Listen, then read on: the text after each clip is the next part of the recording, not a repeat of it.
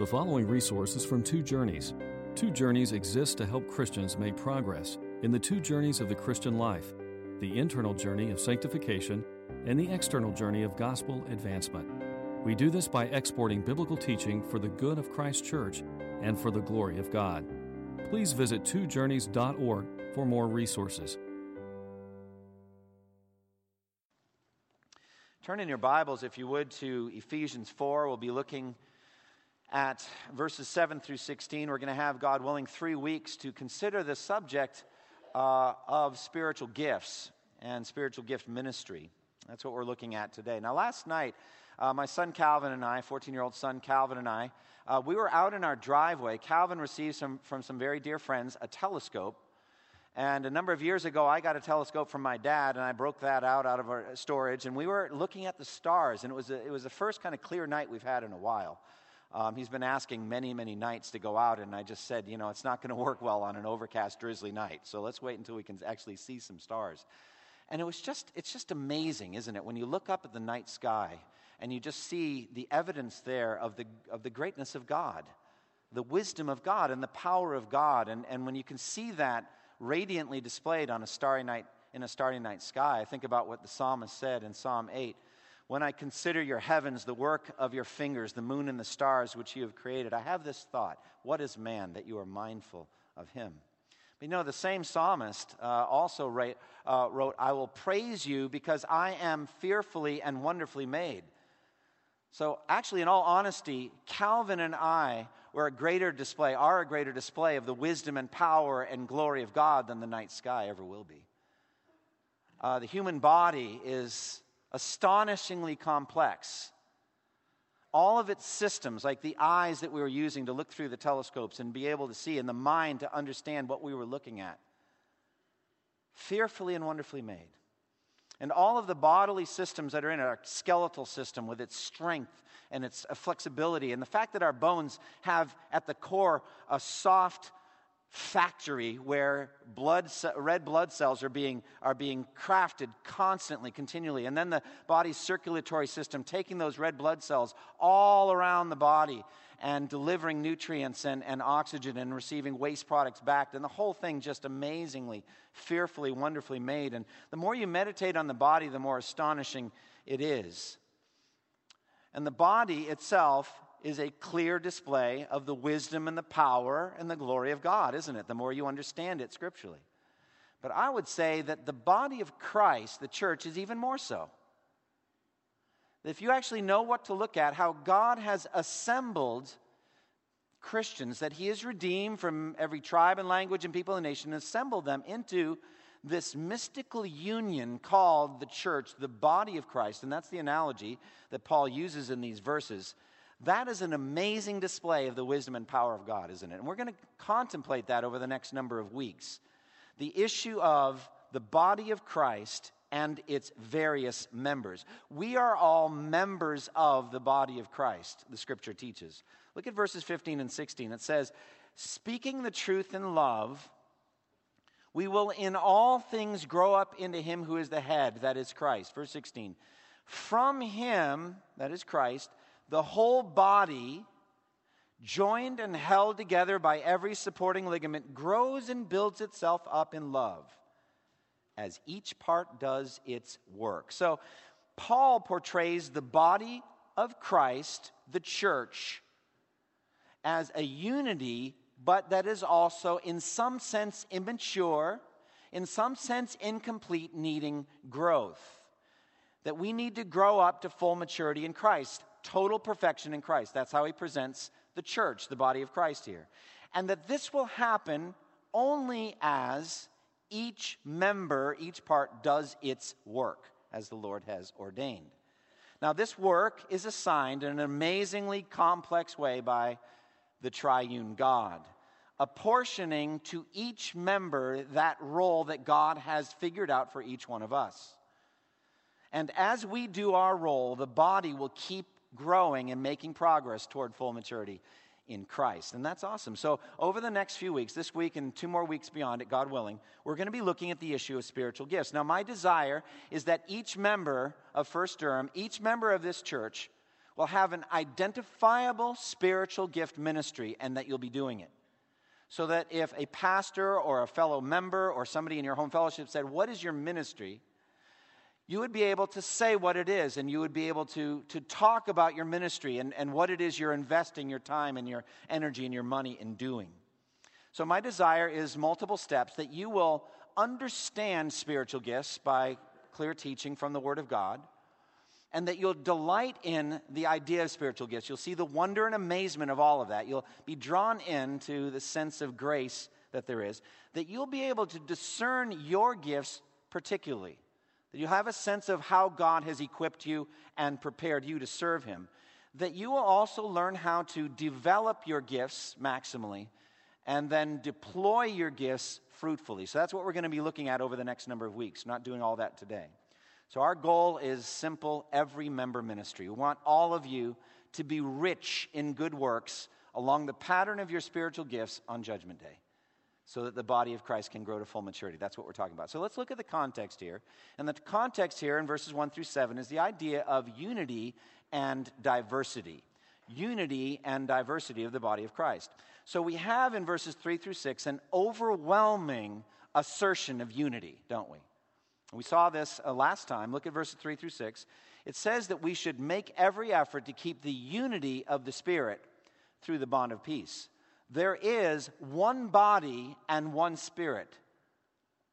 Just as you were called to one hope when you were called, one Lord, one faith, one baptism, one God and Father of all, who is over all and through all and in all. It's an overwhelming assertion of the unity of the body of Christ.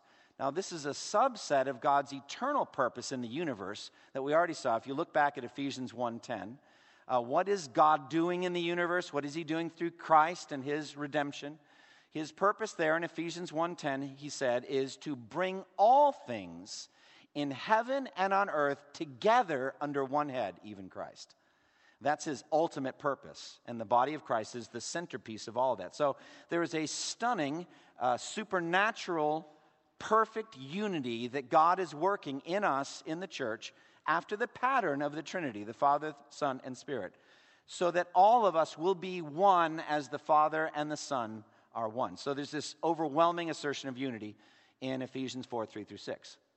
But then in verse 7, we have a key transitional word. Do you see it right there at the beginning of verse 7? But, do you see that word but? But to each one of us, grace has been given as Christ apportioned it. That's the NIV's translation. All of the translations, though, begin verse 7 with the word but. So that's uh, what we call a disjunction. We've been moving in a certain direction, we've been talking about one theme, but now we're going to talk about something different. We're going in a different direction. If we were going to go in the same direct direction, and add more information along the same vein, we would use the word and. But we're going in a different direction now, so we're going to talk about something different. So we have been talking about unity. Now we're going to talk about diversity within that unity. That's the purpose of the word, but at the beginning of verse 7. So we have this body analogy of unity and diversity diversity of function within an overwhelming unity uh, that we have spiritually in Christ. And so he uses this analogy in Ephesians 4, which he also does in Romans 12 and in 1 Corinthians 12 of the body, the human body. So the church is like the human body, something we can understand in this way. We, we can't see the church in this way. It's not this building that we come to, we know that. But in terms of the work that he's doing in the people, we can't see it with our own eyes. We have to understand it spiritually. You have to understand it in terms of its truth, and we can't, can't see it except by faith. And so he uses an analogy to help us understand what's going on, and it's the analogy of the body. So he uses this in Romans 12. Look in, listen to Romans 12, uh, verses 4 through 8. It says, Just as each of us has one body with many members, and these members do not all have the same function, so in Christ we who are many form one body, and each member belongs to all the others we have different gifts according to the grace given us. So, the diversity Paul's talking about there in Romans 12 is spiritual gifts. We have a different function, we have different role to play in the body, but there's just one body. We have different gifts. And then he says, if a man's gift is prophesying, let him use it in proportion to his faith. If it is serving, let him serve. If it is teaching, let him teach. If it is encouraging, let him encourage. If it is contributing to the needs of others, let him give generously. If it is leadership, let him govern diligently. If it is showing mercy, let him do it cheerfully. So there's the whole array of spiritual gift teaching in Romans 12. He does the exact same thing in 1 Corinthians 12, verses 12 through 14. He says this The body is a unit, though it is made up of many parts. And though all its parts are many, they form one body, so it is with Christ. So it is with Christ. For we were all baptized by one Spirit into one body, whether Jews or Greeks, slave or free, and we were all given the one Spirit to drink. Now, the body is not made up of one part, but of many. So we have the same image there in 1 Corinthians 12 that we do in Romans 12. And friends, we have the exact same image here in Ephesians 4. Look again at verses 15 and 16. There it says, Instead, speaking the truth in love, we will in all things grow up into him who is the head that is Christ. Verse 16, from him the whole body. So there's that word again. From him the whole body, joined and held together by every supporting ligament, grows and builds itself up in love as each part does its work. So, in all three of these key passages, and these are the key passages of the spiritual gifts in the New Testament, we have the same illustration, the same image. This is a beautiful picture then of specialization or diversity within unity we need to understand both unity and diversity when it comes to the body of Christ. We have one body, but diverse members or cells or organs or systems within that one uh, body. So, the unity of the body down to the cellular level is something that we understand perhaps better than any previous generation, especially with the emergence of the understanding of DNA. And how, you know, at a, a crime scene investigator just needs a small sample of human tissue left at the crime scene to link a person, a specific person, to that crime scene, that they were there. And that's because every cell in your body has, it seems, the blueprint for your entire body. And it means that at, down at the cellular level through DNA, it's clear that this cell belongs to the whole body. And we have that same idea here spiritually. By believing in Christ, by having the indwelling spirit, we are all members, one and the same, of the same body. That's the unity. But then we have different uh, different functions. So, all of my liver cells and my skin cells, bone cells, blood cells, all of those nerve cells, they all are part of my body and they can be identified through the, the DNA signature, but they have different functions in my body. That's the analogy that Paul's using here. So, what are spiritual gifts? What do we mean by spiritual gifts? Is very plain in Romans 12, that's what he's talking about. And he doesn't use the same language here, but similar language here what do we mean by spiritual gifts? I know you've heard about spiritual gifts before. How would I define them? Well, I give this definition Spiritual gifts are special abilities given by the sovereign grace of God to individual Christians for the purpose of bringing the church of Christ to final maturity by the power of the Holy Spirit. Special abilities given by God to individual Christians for the purpose of bringing the church to maturity. So if you just boil it down, special abilities. You could call it talents, but they're spiritual, and they have a role to play in building the body up. They're spiritual talents, individual talents or abilities given by God. Wayne Grudem, a theologian, uh, puts it this way uh, Spiritual gift is an ability that is empowered by the Holy Spirit and used in any ministry in the church. So, a special ability that the Holy Spirit empowers to enable that ministry to be done. So, what are examples of spiritual gifts? Well, 1 Corinthians 12 gives a list of spiritual gifts. Romans 12 gives a list. You just heard it in Romans 12. Ephesians 4 gives a list. There's a very abbreviated list of two types of uh, you know, speaking and serving gifts in 1 Peter 4. So uh, in 1 Corinthians 12, it lists in verse 28 apostle, prophet, teacher, workers of miracles, kinds of healings, helps, administrations, tongues, etc. Also in 1 Corinthians 12, 8 through 10, words of wisdom, words of knowledge, faith, distinguishing between spirits, interpretation of tongues. That's the list given in 1 Corinthians 12. Romans um, 12 adds serving, encouraging, contributing, leadership, and mercy. Ephesians 4 adds evangelists, pastors, teachers. There are other verses that people look to in terms of musical or artistic gifts, and I think it's valid to bring that in. The fact that there are different lists in every case shows that no one list is meant to be exhaustive, rather suggestive. So you can compile that list and still know that there are probably others besides. but you have a sense of what we're talking about as you look at the, at the list and at the examples. Now, you may want to know what about that list in 1 Corinthians 12 that's a little bit interesting. There's got all kinds of stuff in there that's controversial if you know anything about church history. They're called the sign gifts, things like speaking in tongues, prophecy, miracles, those kind of things, healings, the gift of healing. Um, do those gifts still function uh, today? Well, you'll notice in Ephesians 4 that's not even addressed, so I'm not going to talk about it. So I'm just going to move on. Oh, now some of you are hissing me. That's unkind. We're getting off to a bad start here in 2016. All right, if you want to know, uh, those that believe that sign gifts do not function any longer, but were only for the apostolic age are called cessationists. I am not a cessationist. I think it's hard to be a cessationist scripturally. It's hard to find scriptural evidence for the ceasing of the sign, sign gifts. However, I do see a very strong linking of some of these gifts to the apostolic role. And therefore, I do see a very strong linking to the apostolic era. And so when the Apostle Paul says, um, the evidence of my apostleship are, and then he lists, including the working of miracles, I would think that that would give us an indication that in that providentially we don't see that kind of thing at the same level. I'm not saying I've never seen astonishing healings in answer to prayer, I have, but I haven't seen the gift of healing that travels with an individual from place to place to place. But I've heard about it. Okay, you know some of these individuals, all right? They make a lot of money doing it, all right? Uh, there's something a little bit sketchy about all that. That doesn't seem to be what was going on in the apostolic era. So I would have to say I'm not a cessationist for exegetical reasons. But in terms of my everyday life experience, I haven't personally experienced any of the sign gifts in a way that my conscience feels clear to say, yes, that's definitely what's going on there.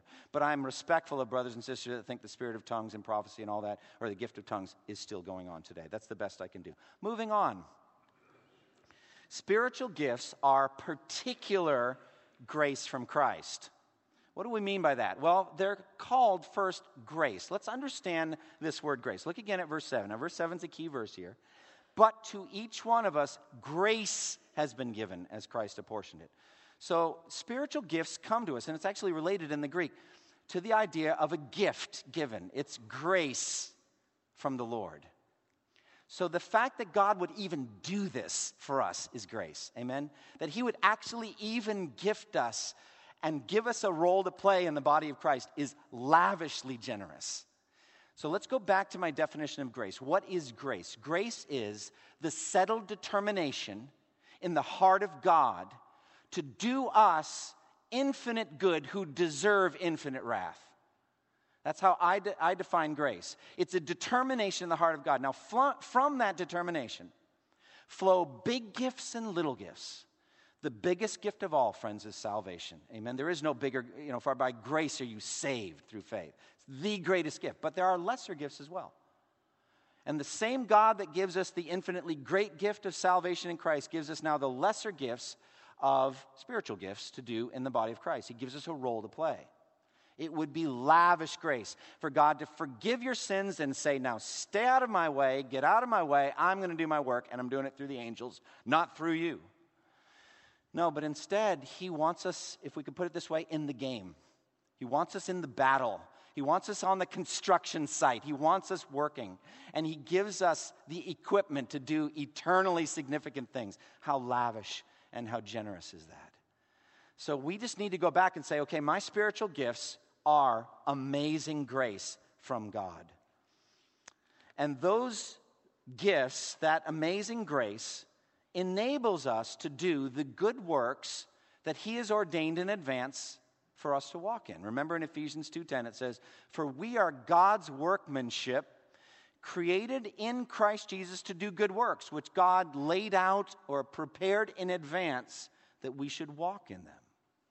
Now what I would say is that you Christians if you're healthy and you're living in a mature New Testament kind of biblical way, the majority of your good works will be done along the lines of your spiritual gift. Not all of them, but most of them. So, most of the good works that God has prepared in advance for you to walk in will be in the line of your spiritual gifts. And so, Paul here calls spiritual gift roles grace, and they are grace. I mean, think about how, about how it was in Paul's life. Paul never stopped being astonished at God's grace in his life, and never, neither should we. I mean, it's amazing to Paul that he wasn't struck dead on the road to Damascus. He had violated God's laws. He was a sinner. He was not trusting in the righteousness that was given as a gift through faith in Christ. He was trusting in his own righteousness. And he was destroying the church. And the Lord confronted him from heaven with heavenly glory and said, Saul, Saul, why are you persecuting me? And Paul answered, Who are you, Lord? And he said, I am Jesus, the one you are persecuting. Now get up and go into the city, and you'll be told what you must do. Isn't that amazing? His spiritual gift ministry was like intrinsic to his moment of salvation. I have work for you to do. Now get up, and I'll tell you what to do. And that's awesome, isn't it? And Paul never lost sight of that. I mean, we already saw it. Look, if you look back in Ephesians 3, uh, verse 7 and 8, he said, I became a servant of this gospel by the gift of God's grace given me through the working of his power. Although I am less than the least of all God's people, this grace was given to me to preach to the Gentiles the unsearchable riches of Christ. I mean, never lost sight of the grace of God in his ministry. I mean, it's amazing that I have anything to do at all that God wants me to do. So it's His grace. And he says the same thing beautifully in 1 Corinthians 15, verse 9 and 10. There he says, For I am the least of the apostles and I don't even deserve to be called an apostle because I persecuted the church of God, but by the grace of God, I am what I am. And his grace to me was not without effect. No, I worked harder than all of them, yet not I, but the grace of God that was in me. So we have our spiritual gifts as a gift of grace, and we don't deserve them. So, application. I'm just going to be sprinkling applications through the sermon. I'll just do it right now. What application can we take for this? Well, thank God, if you're a Christian, thank God for the grace of your own spiritual gifts. Just thank Him for what He has given you to do. Thank God for your own gifts. And thank God that He saved you and is choosing to use you for eternal purposes. And then go beyond that. Thank God for other people's gifts. The same grace that gave you gifts gave that brother, that sister, their spiritual gifts too. Just thank God for it all. Just application right in the middle. So we have this idea of grace. Now, secondly, spiritual gifts are given, they're grace given by Christ's sovereign wisdom. By his sovereign wisdom. Look again at verse 7. But to each one of us, grace has been given as Christ apportioned it, it says in the NIV, or according to the measure of the gift of Christ, or Christ's gift. I love that word measure. The Greek word is metron. So you get metronome or metric system. There's a sense of measurement here. And behind that measuring it's like the Lord has sized you up and thought about you and pondered you and has equipped you specifically. And that's an awesome thought, isn't it? The wisdom of Christ in giving you whatever your specific gift is. Now, it's interesting that 1 Corinthians ascribes all that to the Holy Spirit. Almost exactly the same language. 1 Corinthians 12 11. All of these, these gifts, are the work of one and the same Spirit, and He gives them to, to each one just as He determines. Now, we shouldn't imagine some kind of controversy between Christ and the Spirit where they're jockeying. It's like, that one's mine, I'm going to gift him, or she's mine, I'm going to gift her. It's not that. It's that, that Jesus and the Spirit are actually completely working together in the gifting.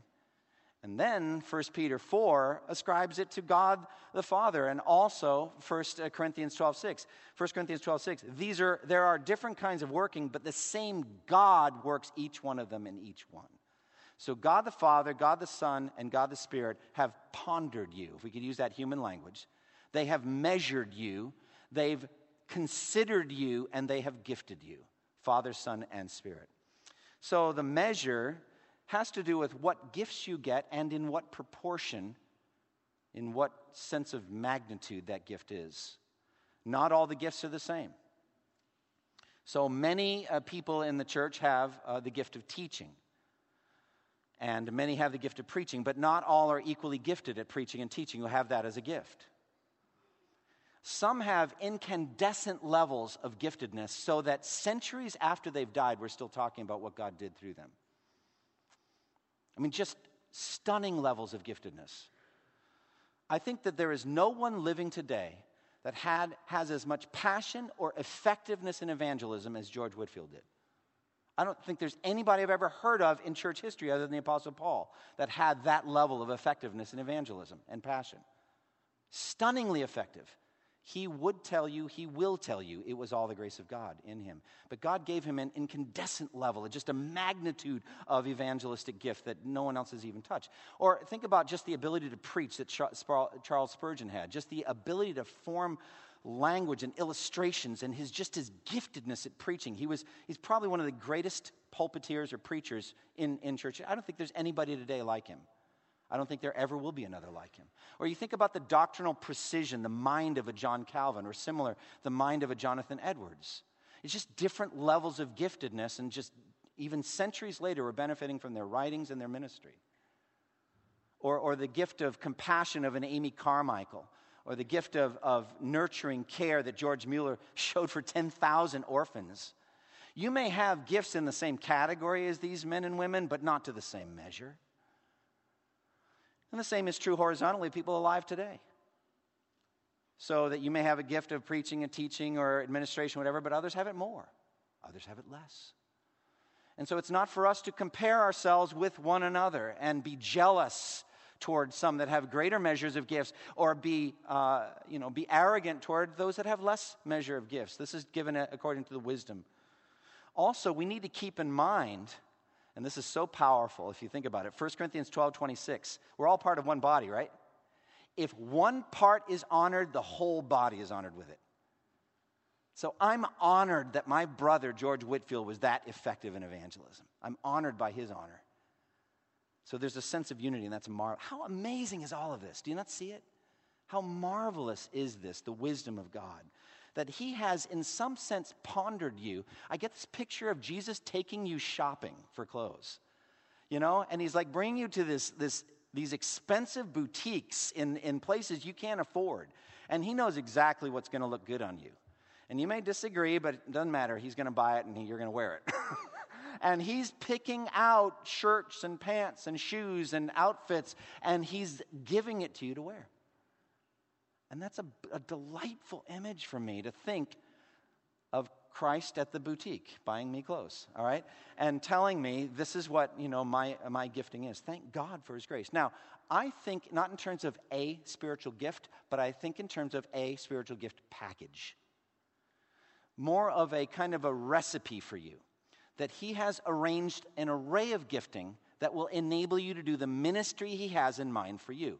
So I'll take from me my own ministry as a senior pastor and, you know, an elder with regular preaching responsibilities. All right, in order for me to do that, that gift, I have to have an array of abilities, not just the ability to preach or teach, but there are other aspects to the job, if we could call it that, that the ministry calls for. And if I'm going to flourish in that, I have to be able to do some leadership, some vision, faith, uh, mercy, uh, hospitality, etc. Now, on each one of those, there are definitely brothers and sisters that have more of that particular gift than I do.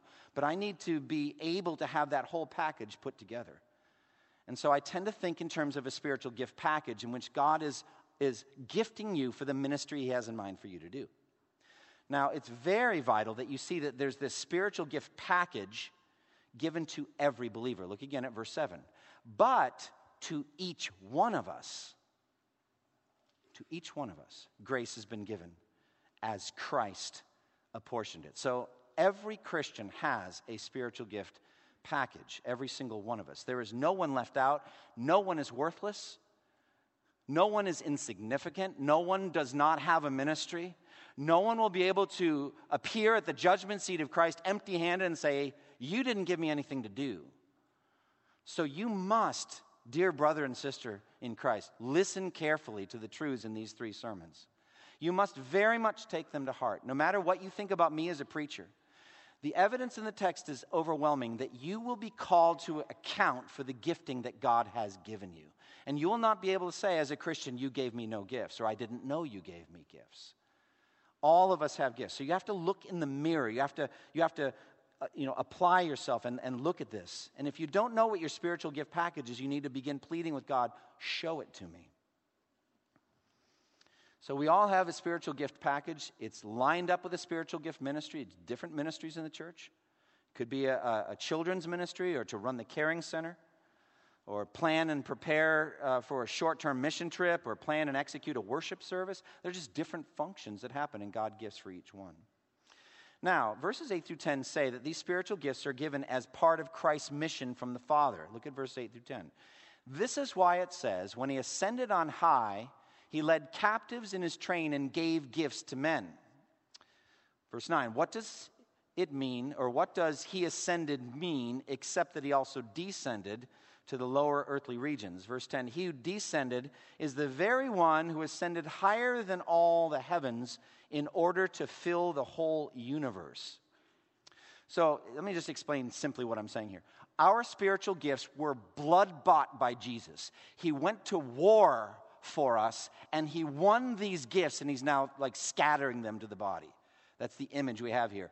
He is a warrior, conqueror king who now is leading a procession of captives, it says, who he is then, and on, in that moment, dispensing like the, the, the plunder, the booty, the treasure that he's won on the battlefield. So all of our spiritual gifts are blood bought. They're bought by the blood of Jesus. But to look a little more carefully at it, Paul is reaching for the descent of Jesus to earth and then his ascent from earth back up to heaven. Now, what do we mean by his descent? Well, I think this is just his incarnation. That Jesus was sitting on a throne of glory, he took on a human body, descended to the lower region of the earth. And this we celebrate at Christmas time. In his incarnation, he lived his sinless life. He died his redeeming death on the cross, won that great victory, and is now ascending or has ascended back up through the heavenly realms, through the sky, through outer space, through the spiritual realms, plural, however many there may be and he is far above all of those realms and is at the right hand of God and has received from the Father the gifting of the Spirit, which he now lavishly uh, bestows on us. That's the image that we have here. Now, some translations imply that Jesus descended to the lower regions of the earth, implying like he descended to Hades or descended to hell, even. Some of you know that this is a verse that's used for Christ's descent to hell in the Creed. I think that's very bad exegesis. I don't think Jesus descended to hell at all. Um, if you're shocked by that, come and talk to me afterwards. I think that he went right from the cross into the Father's hands with the thief on the cross into paradise. Amen? Like, today you'll be with me in paradise. We can debate that later, but at any rate, even if you do think there's a descent to hell, this is not a good place to defend it because it just says he went down to the lower regions of the earth. Instead, I think we're talking about the incarnation here. Jesus, being in very nature God, didn't consider equality with God something to be grasped, but made himself nothing, becoming a human. And being found in appearance as a man, humbled himself lower and lower. That's his descent. And became obedient to death, even death on a cross. There's the descent. And then turned around and ascended higher and higher. He rose from the dead and then, as his apostles were watching, he ascended through the, through the skies until a cloud hid him from their sight. And the book of Hebrews picks up the journey there. He moved through the heavenly realms with his own blood and then sits at the right hand of God the Father Almighty. And so, on the day of Pentecost, he poured out all of these lavish spiritual gifts. As Peter explained in Acts 2, God has raised this Jesus to life, and we are all witnesses of the fact. Exalted to the right hand of God, he has received from the Father the promised Holy Spirit and has poured out what you now see and hear. So get the picture of Jesus, the conquering hero, triumphing on the cross, moving up through the heavenly realms, and just scattering gifts to the poor and needy. That's us. So that's the image we have here. Now, Jesus received the gifts from the Father and gives them to the people, and then receives the glory and benefits when those gifts are used. Now, I'm not going to spend much time on this, but if you were to go back to Psalm 68, verse 18, and read it, you might be a little troubled if you are meticulous. This is how Psalm 68 sounds. When you ascended on high, you led captives in your train, and you received gifts from men. Okay, so eyebrows should be going up. Okay? Wait a minute. Psalm 68 says that he received gifts from men. And then Paul takes it and reverses it 180 degrees, says he gave gifts to men. So, how do you explain that? Well, the way you explain that is like when you're an ambulance driver, you can run red lights, but we can't. well, you know, when you're an apostle, you can do this kind of thing. Paul knew very well what Psalm 68 was saying. But I think there's a better explanation than that. Jesus gives gifts so that he may receive back gifts from us. And it ends up, frankly, the same in the end. For from him and through him and back to him are all gifts. So everything you have came from him. And someday you're going to give back to him all of these good works in your spiritual gift ministry as a gift to him. That's your act of worship. So that's how I put it together, Psalm 68. But in any case, the point is clear. Our spiritual gifts are a vital part of the mission of Christ in the world. They're clearly related to his descending to earth in the incarnation, his further descent to death on the cross, his ascent from the dead into life, his ascending through the skies, through the heavenly realms, and the sitting at the right hand of God. Spiritual gifts are intrinsic to all of that. That's how our gifts fit in.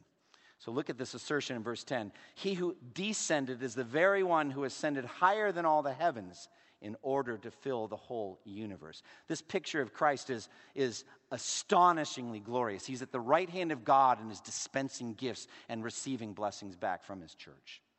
Now, verses 11 through 13, the ministry of the Word of God primes the pump for everything. Primes the pump for everything. Look at verse 11. It was He who gave some to be apostles, some to be prophets, some to be evangelists and some to be pastors and teachers. So, what does this mean? Well, Christ gave gifts to the church. All right? What does that language mean? Gave some to be apostles. How do we understand that? Well, this is how I understand it. He equipped men to be apostles, he equipped uh, them to be prophets, he, he equipped people to be evangelists and, and pastors and teachers. He equipped them. But in e- equipping them, he then bestows them in their giftedness as gifts to the church.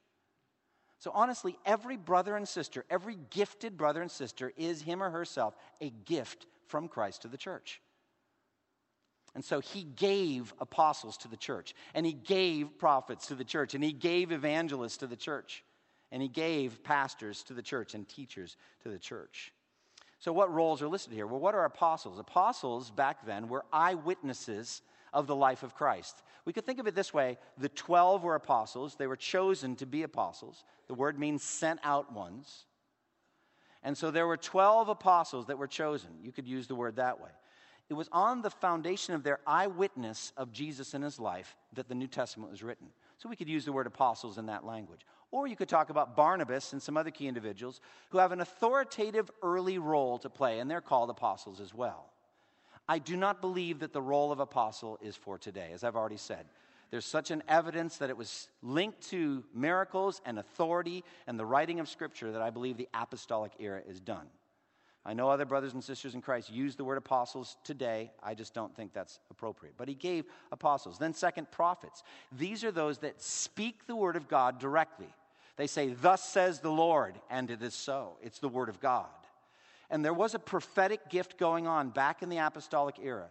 Again, very debatable whether it's going on today. But it's the ability that some men and some women had to speak directly, saying, Thus says the Lord, and it is the word of God. Apostles and prophets. Then you have evangelists. These are individuals that take the, the gospel to those who have not yet heard it or have not yet believed it, at least. So an evangelist could just cross the road to uh, you know, a home across the street.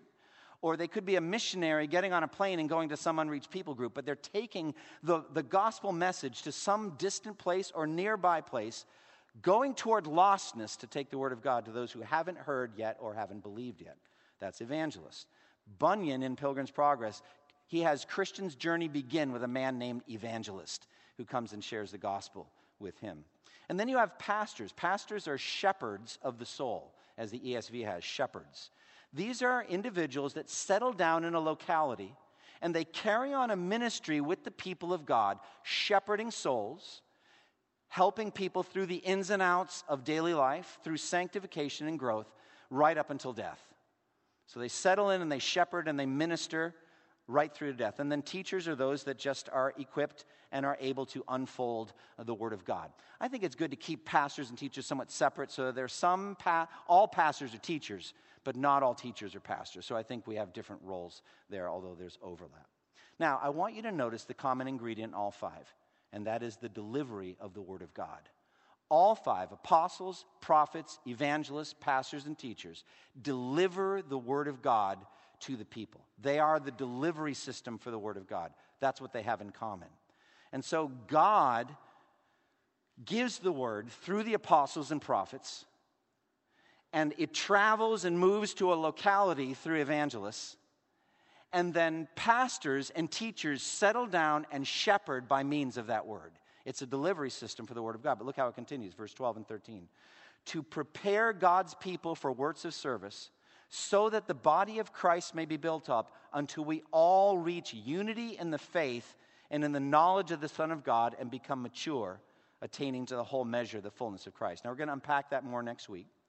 But the idea here is that the works of service, that the ministry of the Word of God prepares individual Christians to do works of service. Do you see that? As apostles, prophets, evangelists, pastors, and teachers do their work, individual Christians then do works of service. Then the works of service are what God uses to build up the body to full maturity. So that's what I mean by primes the pump. My job as a pastor this morning is to prime the pump for each of you to do works of service. Works of service. I don't know what they are. God knows what they are. You may not know what they are yet. But God has works of service for you to do as you do those works of service, all of you, this body, this local church, will be built up to maturity in Christ. That's the spiritual gift ministry that God's given us to do. Now, we're going to pick this up next week and talk more in detail about it. Let me just stop and, and do some application for you, and then we'll finish. The first, clearest application I can ever give to anyone, any group of people this size, is to come to faith in Christ. I, there are no spiritual gifts for people who are dead in transgressions and sins. Spiritual gifts are given after we have been justified by faith in Christ. They're given after repentance and faith in Christ. So if you were to come to me and say, you know, I'm not a believer, I was interested in your sermon today, what is there for me? I would say the work of God for you is this believe in the one that God has sent, believe in Jesus. Trust in the Lord Jesus for the forgiveness of your sins. Start there. Spiritual gifts are for Christians. But then, secondly, keep in mind spiritual gifts are for every Christian. They're for every Christian. A, a regular pattern of ministry is for every Christian. Now, let me just ask a hard question. Just look at yourself.